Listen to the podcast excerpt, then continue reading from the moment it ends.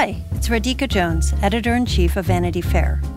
If you love digging into the week's political headlines, subscribe to Vanity Fair. Our reporters take you behind the scenes of some of the biggest stories from the campaign trail to the halls of Congress. Just for our Inside the Hive listeners, save fifteen percent on a yearly digital subscription to Vanity Fair with promo code P O D fifteen. That's vanity fair dot com, promo code P O D fifteen for fifteen percent off one year of all you can read, watch, and hear.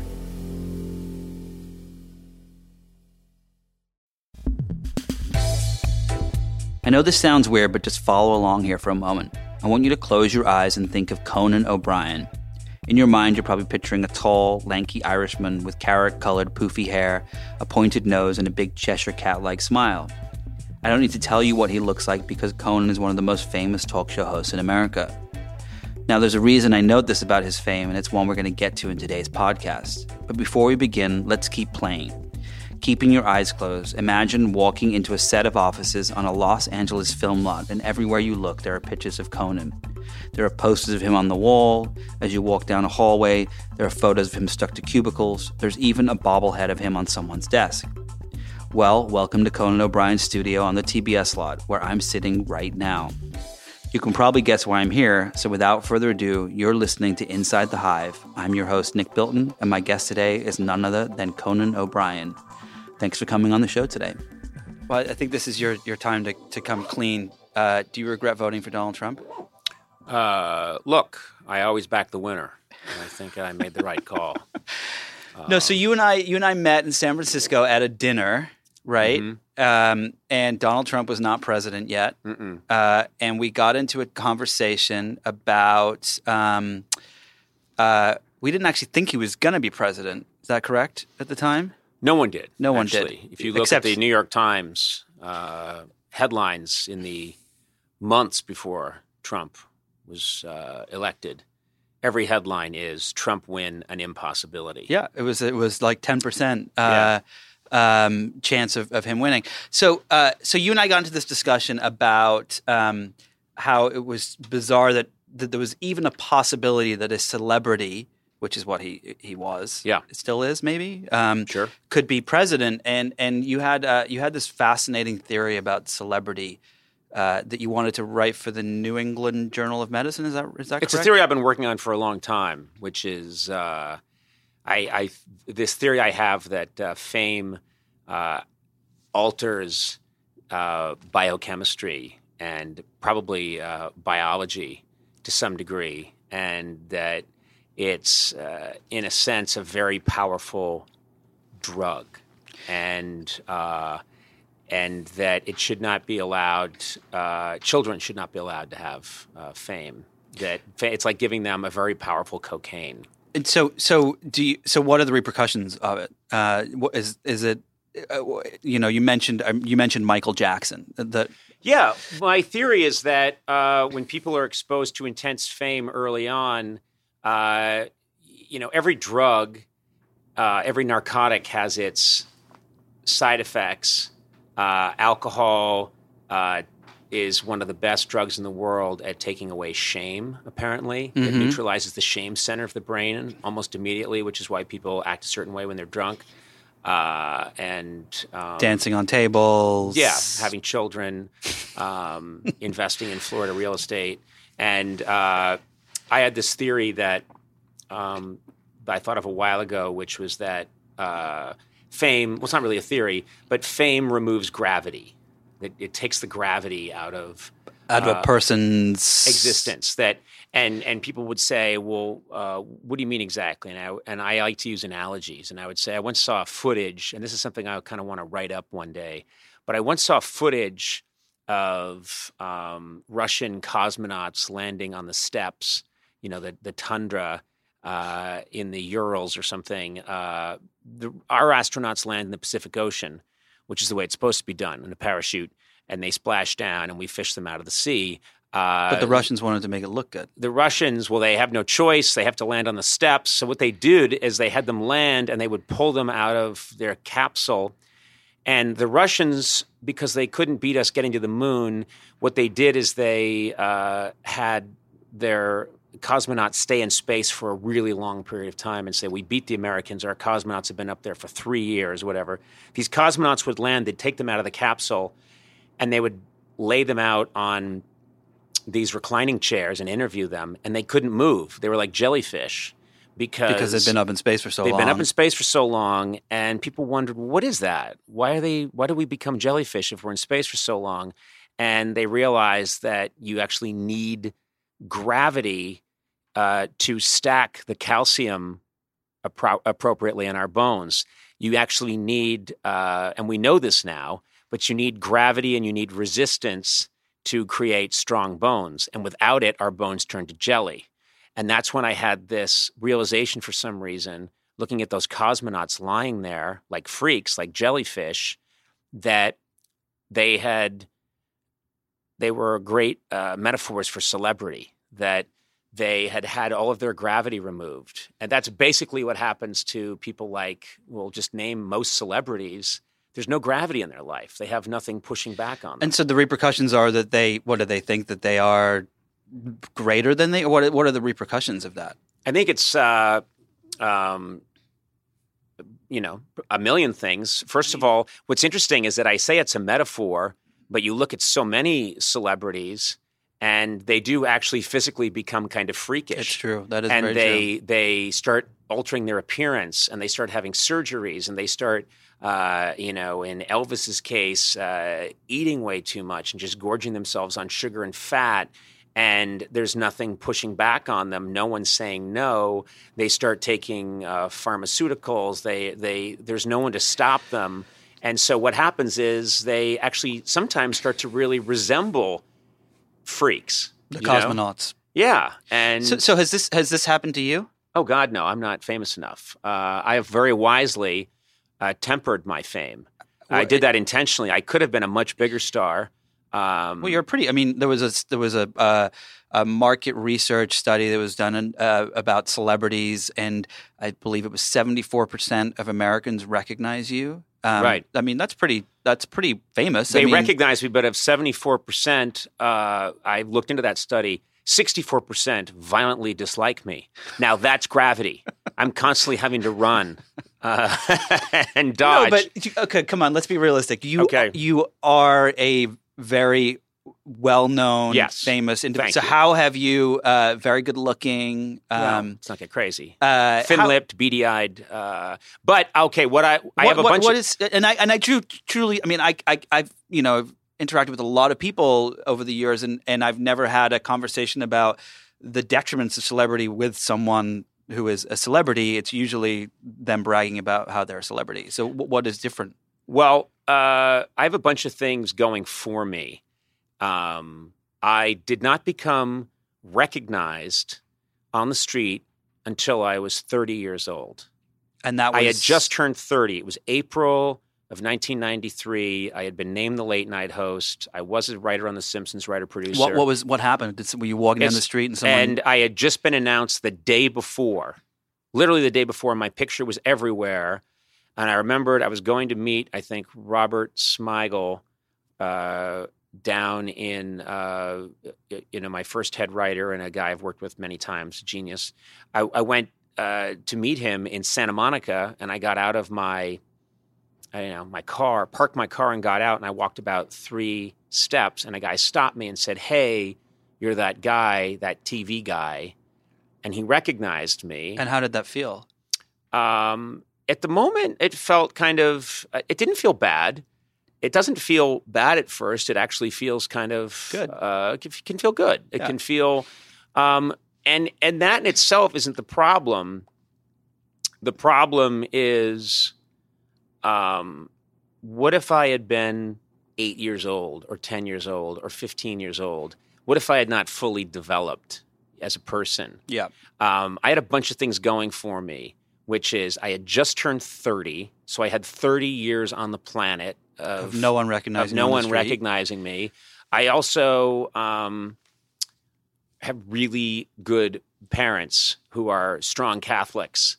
And so I was imbued with like, think of uh, think of um, rebar inside a concrete wall. That's a good I just metaphor. Had like iron, steel rebar in me of how to behave, how to treat other people. And I do think, uh, and I had, uh, I knew who my friends were. And so I had a very strong sense of self. So all those things combined.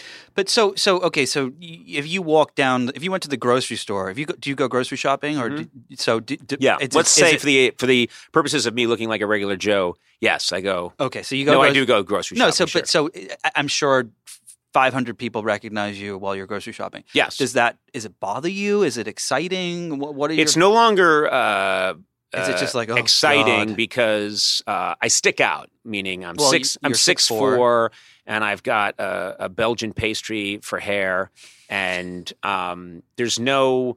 I've put on. I, my wife has noticed this. I've put on hats and sunglasses, and people just when I walk into a room, it's as if Big Bird from Sesame Street put on a baseball cap and some sunglasses and was walking down the street. You'd be like, "Hey, Big Bird, yep. what's with the sunglasses and hat?" That's what happens to me.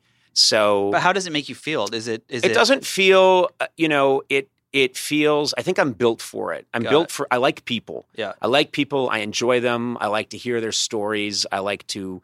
Uh, I I I think it's genetic. I had a grandfather like this who apparently would just talk to anybody and everybody. I'm very comfortable around people. I don't feel um, physically threatened by people. Well, you're uh, six four. I would, yeah, you know, and so I just, of... I just feel like I, I, and I like. Is there so so um you know, and I'm asking you this because of this this theory right. you have on on fame, but um, is there is there a moment? Is, are are there moments throughout the day where you think I wish I could just go to the park and not have someone talk to me? Or yeah, I would say mostly it's. Um, You know, and I'm not complaining. Again, I, you know, I'm, I'm a, a big believer in don't complain, meaning any celebrity Very can— Irish Catholic of you. Yeah, but also it's realistic too. I can make it stop, yeah. meaning I can stop doing this. I can do something else. And we have a very short attention span culture.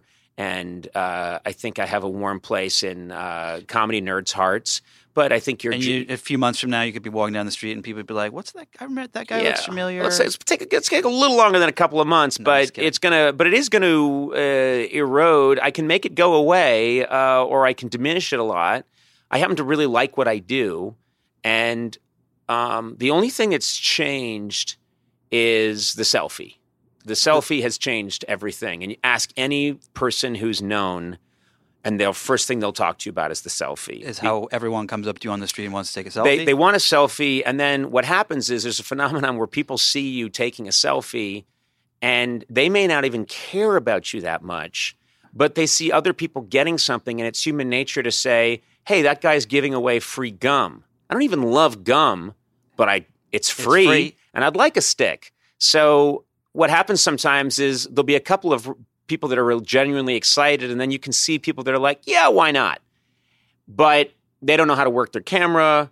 They uh, they want to make sh- – they're not happy with, with the first hair. click. Yeah. They want another one, and I am very patient and uh, very accommodating, and then sometimes it just gets kind of crazy because people you, will just you, line up. And then what do you what do you do? I do you- mostly just take – them I take selfies until there's no one left, and uh, I really do. wow. I I um you know How the does... idea of someone walking and this is a flaw a character flaw of mine. I'm not this is not a humble brag. This is actually a character flaw is I worry too much about you know someone having and I got this from my mom, but no one can have can think poorly of you, and my dial in that direction has has been set too high, meaning if there's three hundred people there taking selfies with two hundred ninety-nine, but not the three hundredth, I'm going to be thinking later on, is that three hundredth person think I'm a jerk? And so um, that's an unhealthy reason to do it.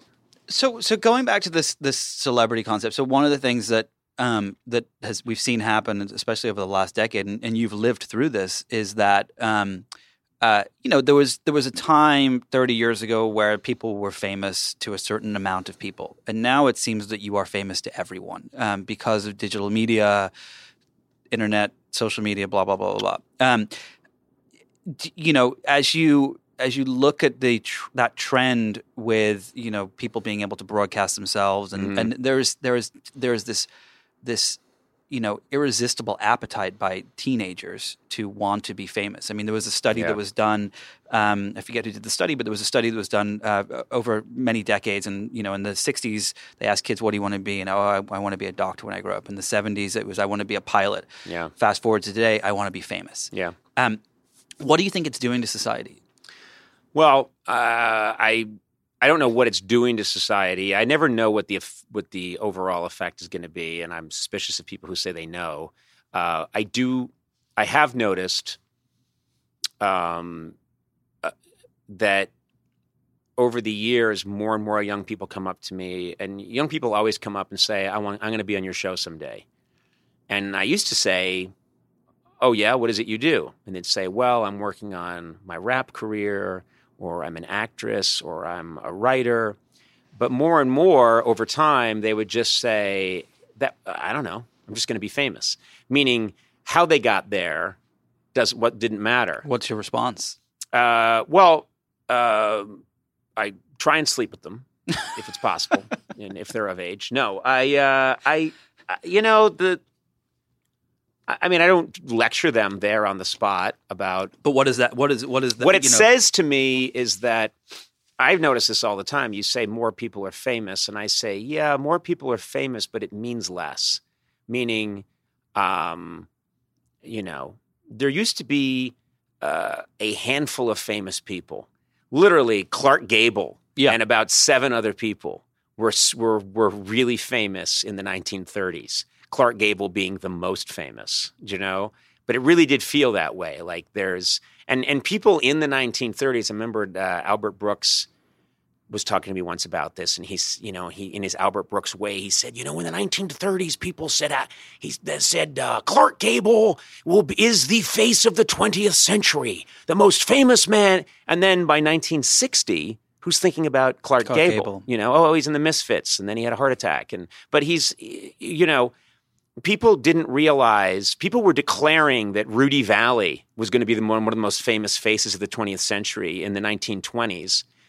And they were not realizing that um, we were going to start churning out many more famous people than we would know what to do with. If you walk through a supermarket line now, I don't know who anybody is. I look at magazine covers, and they're all reality stars.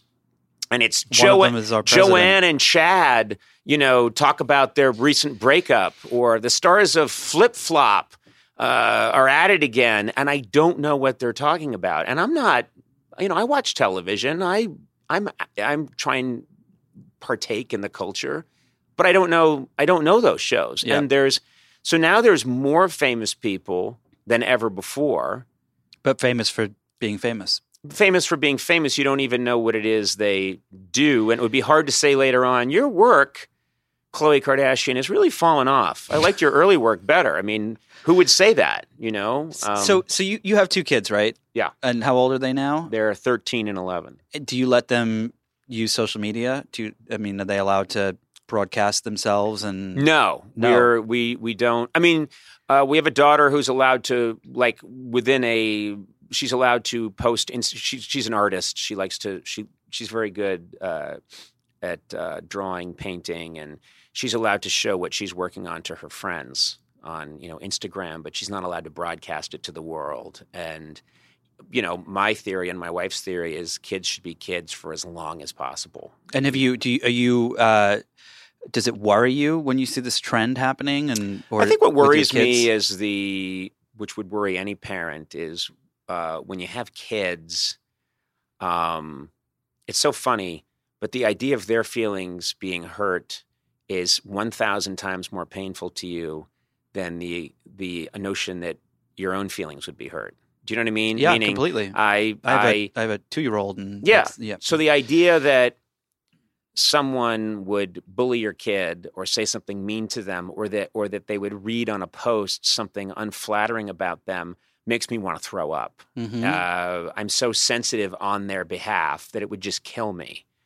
So that's difficult because uh, it's mean out there. It's the anonymity of the internet has made it incredibly mean. And I think um, so. Do you? Uh, so part of the reason why your daughter's account is private for that reason. Do, does does it in in in the opposite respect? Does it bother your children when people say mean things about you? You know, they haven't. It's interesting. They haven't uh, really experienced that. I mean, they. Um, does it bother you when people say mean things about me? Yeah, or you just oh, like whatever? No, no. I, th- that's interesting. I had I was talking to someone once, and they said, "Boy, to do what you do, you know, you got to have talent and a really thick skin." And this person was assuming that I have a thick skin, and I have an extremely thin skin. I'm very thin-skinned. I my body temperature changes if, you know, I I read something about myself that's unflattering. It's no different. I didn't get a tougher skin. Uh, and that has you haven't developed over no, the, over no, thirty and years. And, and, and so uh, what I do is I don't read. Um, fortunately, over the years, many more nice things have been said about me than mean things, but I'd made a conscious choice at a certain point to not read either one. I just, I, I don't eat the sugar, and I I don't eat the uh, the bitter the the bitter stuff. I just decided that is a that is the uh, from a lot of people I've spoken. I mean, I work in journalism. Of course, people can say nasty, mean things, and and uh, and that's the thing. You know, that don't feed the trolls and don't feed the nice people. You well, just I'm have to... I'm stunned by how many people. Um, you know, Gary Shandling. Uh, uh, before he passed away, uh, obviously uh, a few years before he passed away. I think I was interviewing him, and then afterwards he was telling me, you know, after the last interview I did with you, uh, I went online to see what people thought, and some people thought it was really funny, but other people were saying these really mean things about my appearance, and it upset me. And I said, Gary, why are you reading the internet? I would do last thing I would ever do in my life is go read the bathroom wall scribbling that is the internet, because have you ever though? I mean, have you, I mean, have you, do you, do you, okay. So your, you know, your YouTube videos, some of them will get tens of millions of views. Do you pay attention to those numbers? Do you pay attention to any of that? The stuff? Numbers, what, what I am aware of is, uh, meaning I'm not completely in a vacuum, because I think that would be dangerous too. So I have a really good group of people around me that I've had for a long time, and I don't have yes men. I have uh, I have a bunch of no men and women around me that constantly um, give me resistance. And uh, you know, I am aware when something I do is really successful and liked. Uh, if Trust me, if I did something that people hated or outraged people, I'd know within seconds, because people would come into the room and go, that thing you just tweeted out or that thing we did last night really upset people, and I'd be made aware of what the feelings were. But I don't go looking for it myself, because I think it's just too easy to get lost. You can just get lost in the weeds. Was of, there a dis- d- definitive moment that happened to you where you, you know, read a review of something or an event that took place? I was pretty place? early on when I realized that. And this is, I mean, early nineties, I realized that obviously replacing David Letterman, um, the whole ex- the whole situation that I that I walked into and chose to walk into, and uh, and knowing that I had a lot of growing to do and I had to do it on the air in front of people, and uh, I was aware that there was going to be a lot of negativity, and I just decided. Then, I mean, we're talking ninety-three, ninety-four at a certain point. I just decided... Pre-Twitter. Well, yeah, this is all... I decided I just want to focus on the work. And all I wanted... What helped me a lot, what's helped me a great deal, is focusing on all I ever wanted out of this was a, a body of work. That was my focus, and it's still my focus. Add to that body of work. But isn't okay? So, but but but isn't you know? I have friends that are critics for mm-hmm. the New York Times and Washington Post and so mm-hmm. on, and and you know, there's a purpose for what they do. Um, right. You may not we may not like the things they do sometimes and the things right. they say, uh, but it is to kind of to inform culture and, and so on and so forth. And and um and you know, I write books, and and and part of me wants to know what the critics think. Part of me doesn't, um, whether it's good or bad, but part of me wants to know so I can learn as a as an artist, if you will. Is, uh, is, it would... I don't know that that uh, – I don't know. I mean, it may work for different people.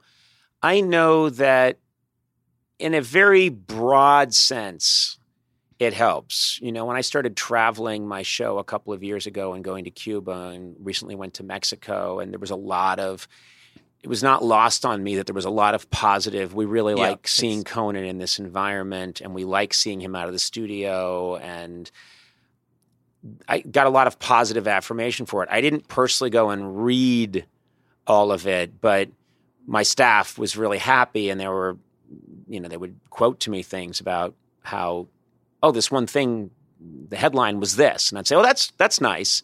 So in a broad sense, but what I was going off of more is that it felt right to me, meaning if the press had said, we don't like Conan going to Uh, to North Korea, or we don't like Conan going to uh, Cuba, I would have said, well, that's weird because it feels really good. Well, and the response has been phenomenal. Yeah, but I but I guess what I'm but trying yeah, to I say see, is I that what, what it, I'm it's... trying to say is that the there's a point where I have a um, it's nice to know that w- when what feels right to me feels right to the press. But I did have the experience early on in the early ni- in, in ninety-three, ninety-four of people saying, we don't like what this guy is doing. And then a bunch of them changing their minds later so, on, and me thinking, well, what if I had listened to them? I mean, so what? So, okay. So if you, let's just say for argument for the people listening out there that one day want to grow up and, and, and be Conan, and not be Conan for being famous, but right. be Conan for the, the, creative side of things. If you were starting out today in the age of social media, um, what would you? How would you approach it? You know, in that respect, with probably the- not that different. I would not be. I would counsel people, and I really mean this, to, um, to develop a really hard. Develop your inner compass. Develop your inner compass.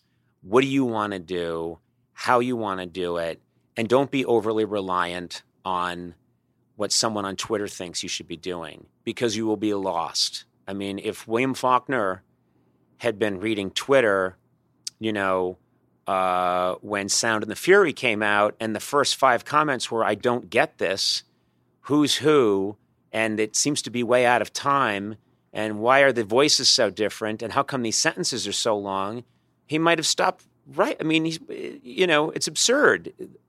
All of the world's great work has been done, you know, in a vacuum by pe- people that are uh, toiling away somewhere, and they do something magnificent, and they are unaware. Uh, you know, Van Gogh was completely ignored, and you know, I'm not in any way uh, comparing myself to what I do to, to those people. But I think the concept is the same. The concept is the same, which is you have to know what you want to do, and you have to do it. And yes, there's a difference between constructive criticism from people you trust and just randomly hearing the opinions of people you'll never meet. Just last question on this topic before we move on. Um, do, you know, when you look at, um, you know, like the YouTube videos that you do with, um, you know, with Ice Cube and mm-hmm. in the car and so on, when they do very, very well, does that does that want you push you to, to do more of that? No, that's the problem with me uh, in this age, is that I almost go the other way and think, well, we did that, so I can't do it again. And of course, um, that can be stupid because sometimes. So why you, not? Why not say, okay, well, this is work. I mean, uh, the insult comic dog. Yeah. Um, was was an amazing, yeah. brilliant thing. And but you the jokes would change it. every time, and the situation would change every time. Uh, you know, I remembered after we did the Ice Cube, uh, Kevin Hart thing, people saying, you should you should just, you know, this was before, uh, I think, uh, uh, James Corden was doing his the singing in the car. And people were saying to me, like, you should just drive around in a car and do more stuff in a car. And I'd be like, no, we did the car. We did one of those. And it's like, well...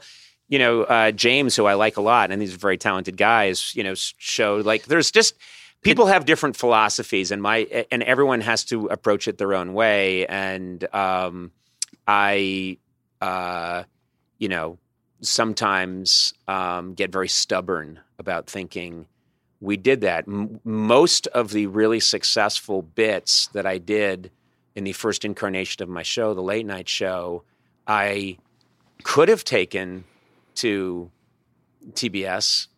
I just decided not to. I thought, well, I did those, and if I don't do year two thousand staring contest, you know, if they made it, I mean, the list goes on and on. These bits that we did that were very successful for us, I said, let's just not do as many of those as possible because it will force us to reinvent this. You're listening to Inside the Hive with Nick Bilton. This episode of Inside the Hive is brought to you by SeatGeek, an app I personally use, which is by far the easiest way to find tickets for sporting events, Broadway shows, music festivals, and concerts, all instantly on your smartphone. SeatGeek searches multiple ticketing sites to compare prices and find amazing deals. Then they help you find the best value for your money by grading every ticket to identify the best seats that fit your budget. Perhaps most importantly, every single purchase is fully guaranteed on SeatGeek, so you can shop for tickets knowing that they're not fakes. Best of all, listeners of Inside the Hive get twenty dollars off their first SeatGeek purchase today. So just download the SeatGeek app and enter the promo code HIVE, that's H I V E, and you'll get twenty dollars off your first SeatGeek purchase today. Once again, the SeatGeek app and the promo code is HIVE, H I V E. So you've been doing this thirty years now. Um, uh, well, let's see. I've been in comedy thirty-one years. I've been doing this show twenty-four. Did you, you know, you were you were in a writer's room before you were behind mm-hmm. a desk in front of a camera. Yeah. Was your dream to do the former or the latter? What was, what was? The dream was always to be completely in show business as much as I could, meaning I always wanted to get closest to the white hot center. And I remembered when I started in show business, being on the periphery. I worked on a show called Not Necessarily the News, and I was in a room, just like the room we're in right now, that was very sterile and antiseptic, and my job was to sit there with some other writers and bang out sight gags. I never met the cast. I was never on set. You never met the cast? Wow. Well, we'd meet them once a year or something at a Christmas party, but it was very antiseptic, and I remember thinking at the time, this isn't what I want. What I, if I'm going to be in show business, I want to really be in vaudeville. I really want to be in show business.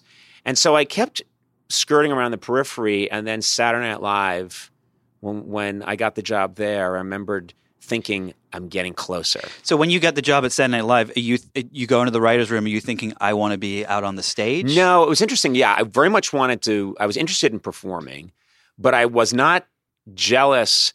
I was very aware that what Dana Carvey does, uh, you know, and what, um, uh, you know, John Lovitz does is different from what I do. I always knew that my way of being funny had to be connected to my personality. And so, so when I was at Saturday Night Live, one example was I was on the uh, eighth floor doing Saturday Night Live, and down on the sixth floor in six A, David Letterman was doing his show, and this is the eighties, and that was I had the I had the Letterman fever. I mean, like all of us, I really thought that he, you know, between sort of nineteen eighty-two and and and uh, you know, and the rest of the eighties, I think he kind of split the atom, and that was very exciting. And so I was working at Saturday Night Live, and much closer to what I wanted to be doing because I was at Saturday Night Live. You're there one day and they put you in a room with Steve Martin and say, pitch your idea. Wow. And he's really there. Wow. And it's really Steve Martin and he's listening to you.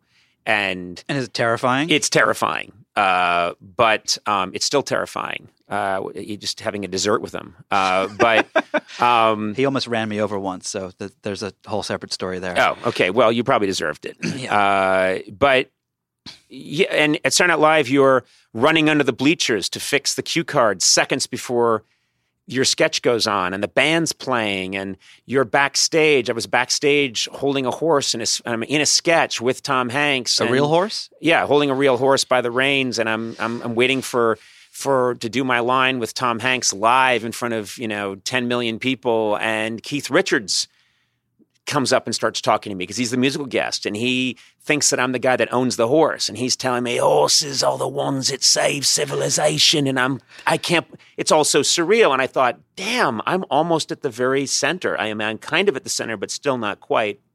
And then I got the chance to try the late night thing. And it was a, I'm not an insane person. I had a very healthy fear of how badly I could get hurt and how badly ba- it could all go. How badly you could get hurt in what respect? That your career I would could, end? I or? Could, yes, that I could go and be the famous disaster who took over for Letterman with no experience and become a trivia question. Okay, so so you so your goal back then is to get to the White Hot Center. What happens when you get there? Are you are you satisfied? Do you want more? Is you it- want it to last.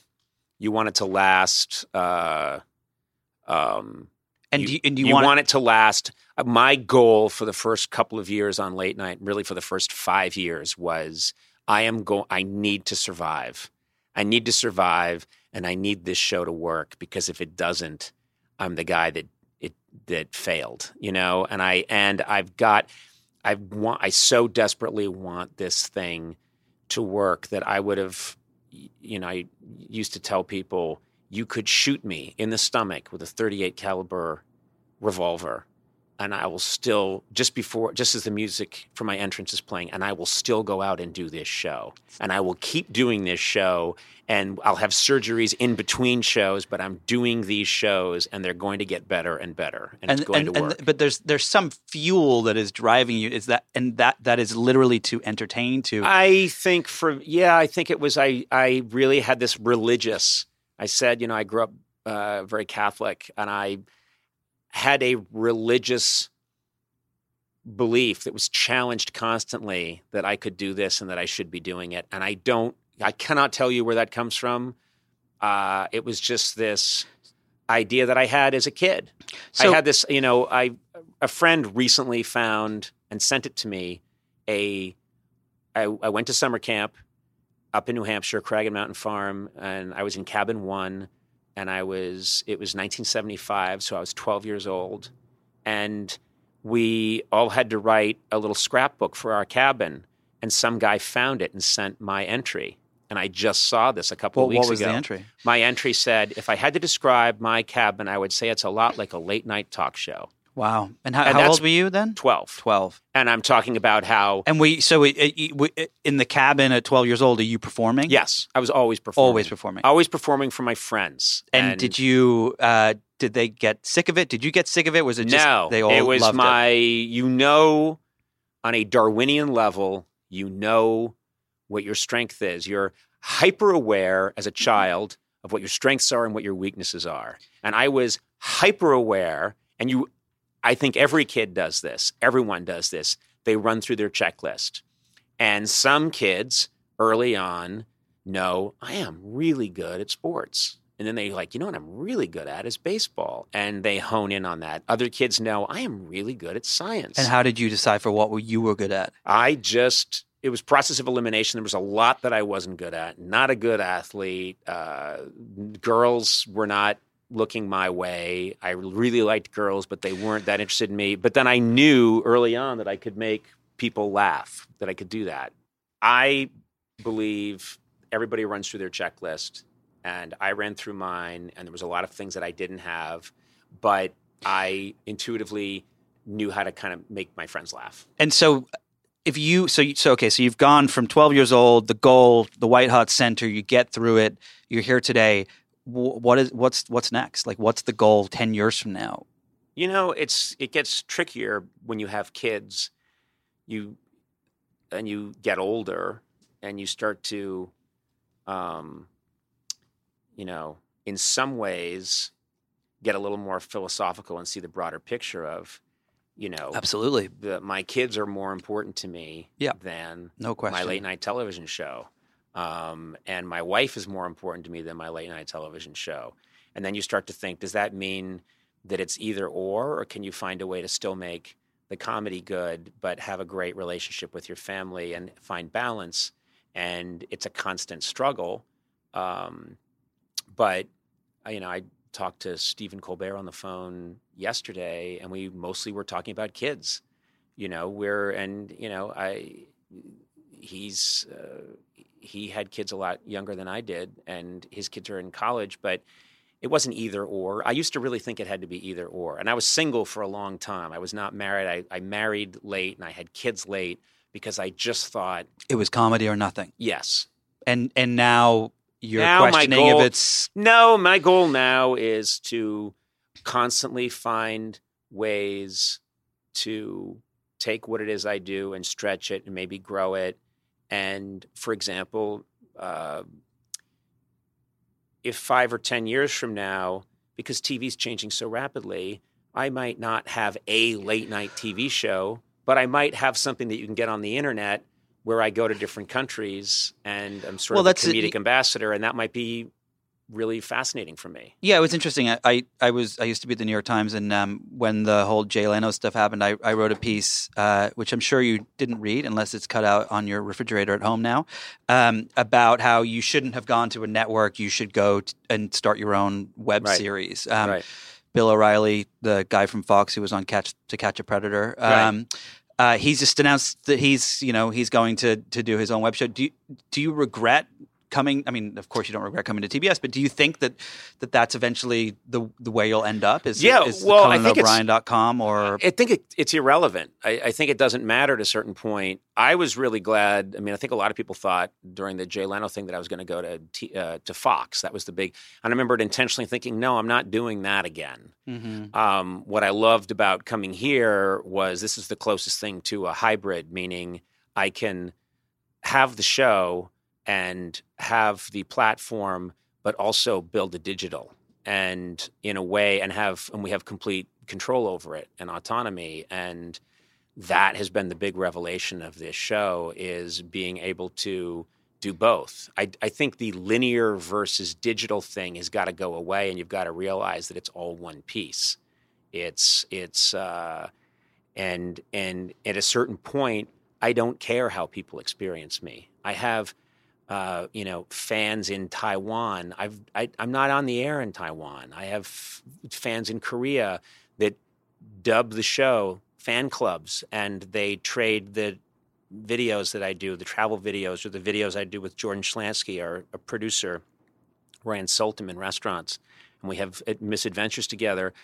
They translate those for each other. Um You know, it's getting to the point where it's irrelevant to where me. It doesn't even matter. It doesn't what, matter it's, it's to not, me. Yeah.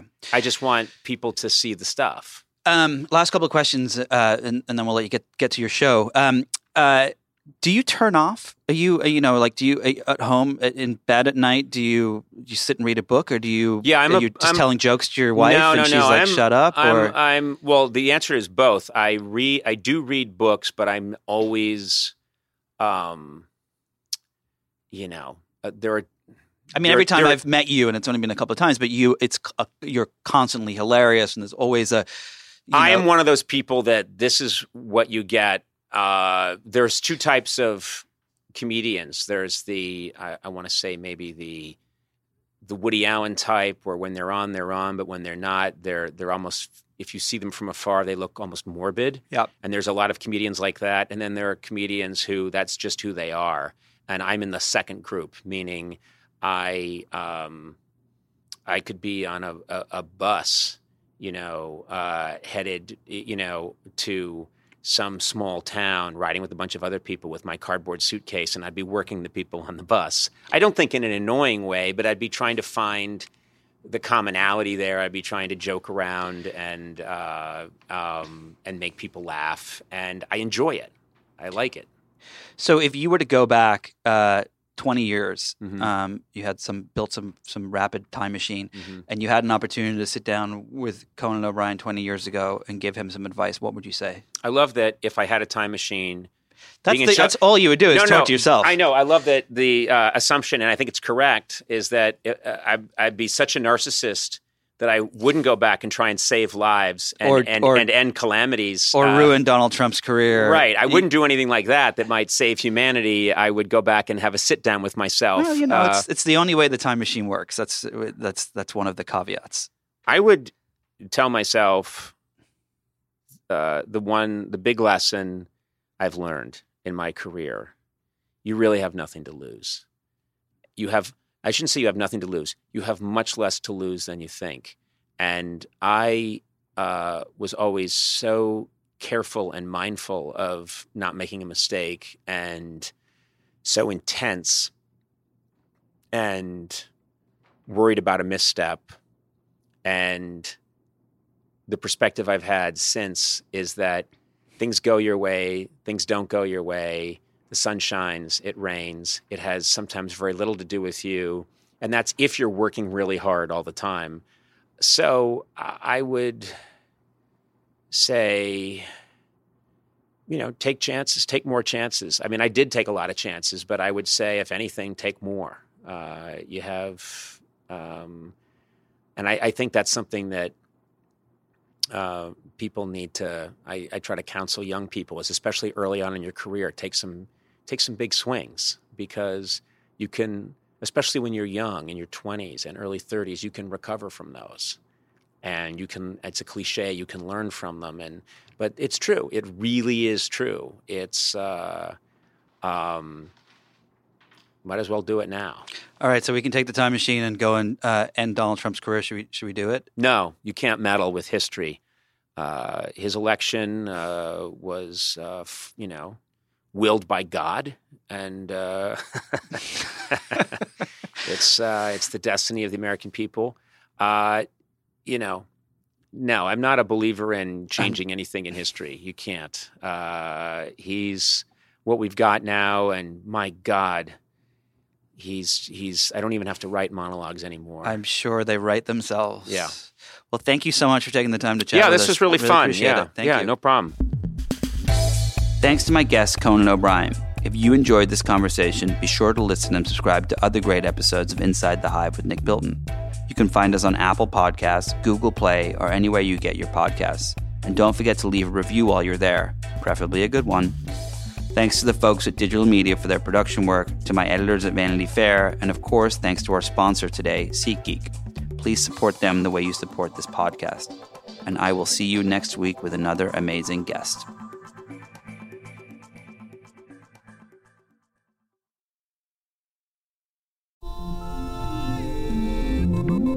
I'm David Remnick, host of the New Yorker Radio Hour.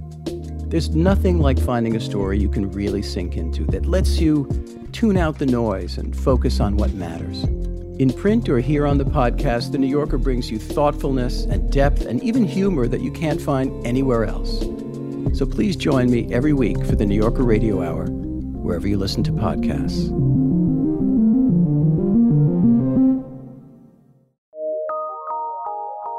From P R X.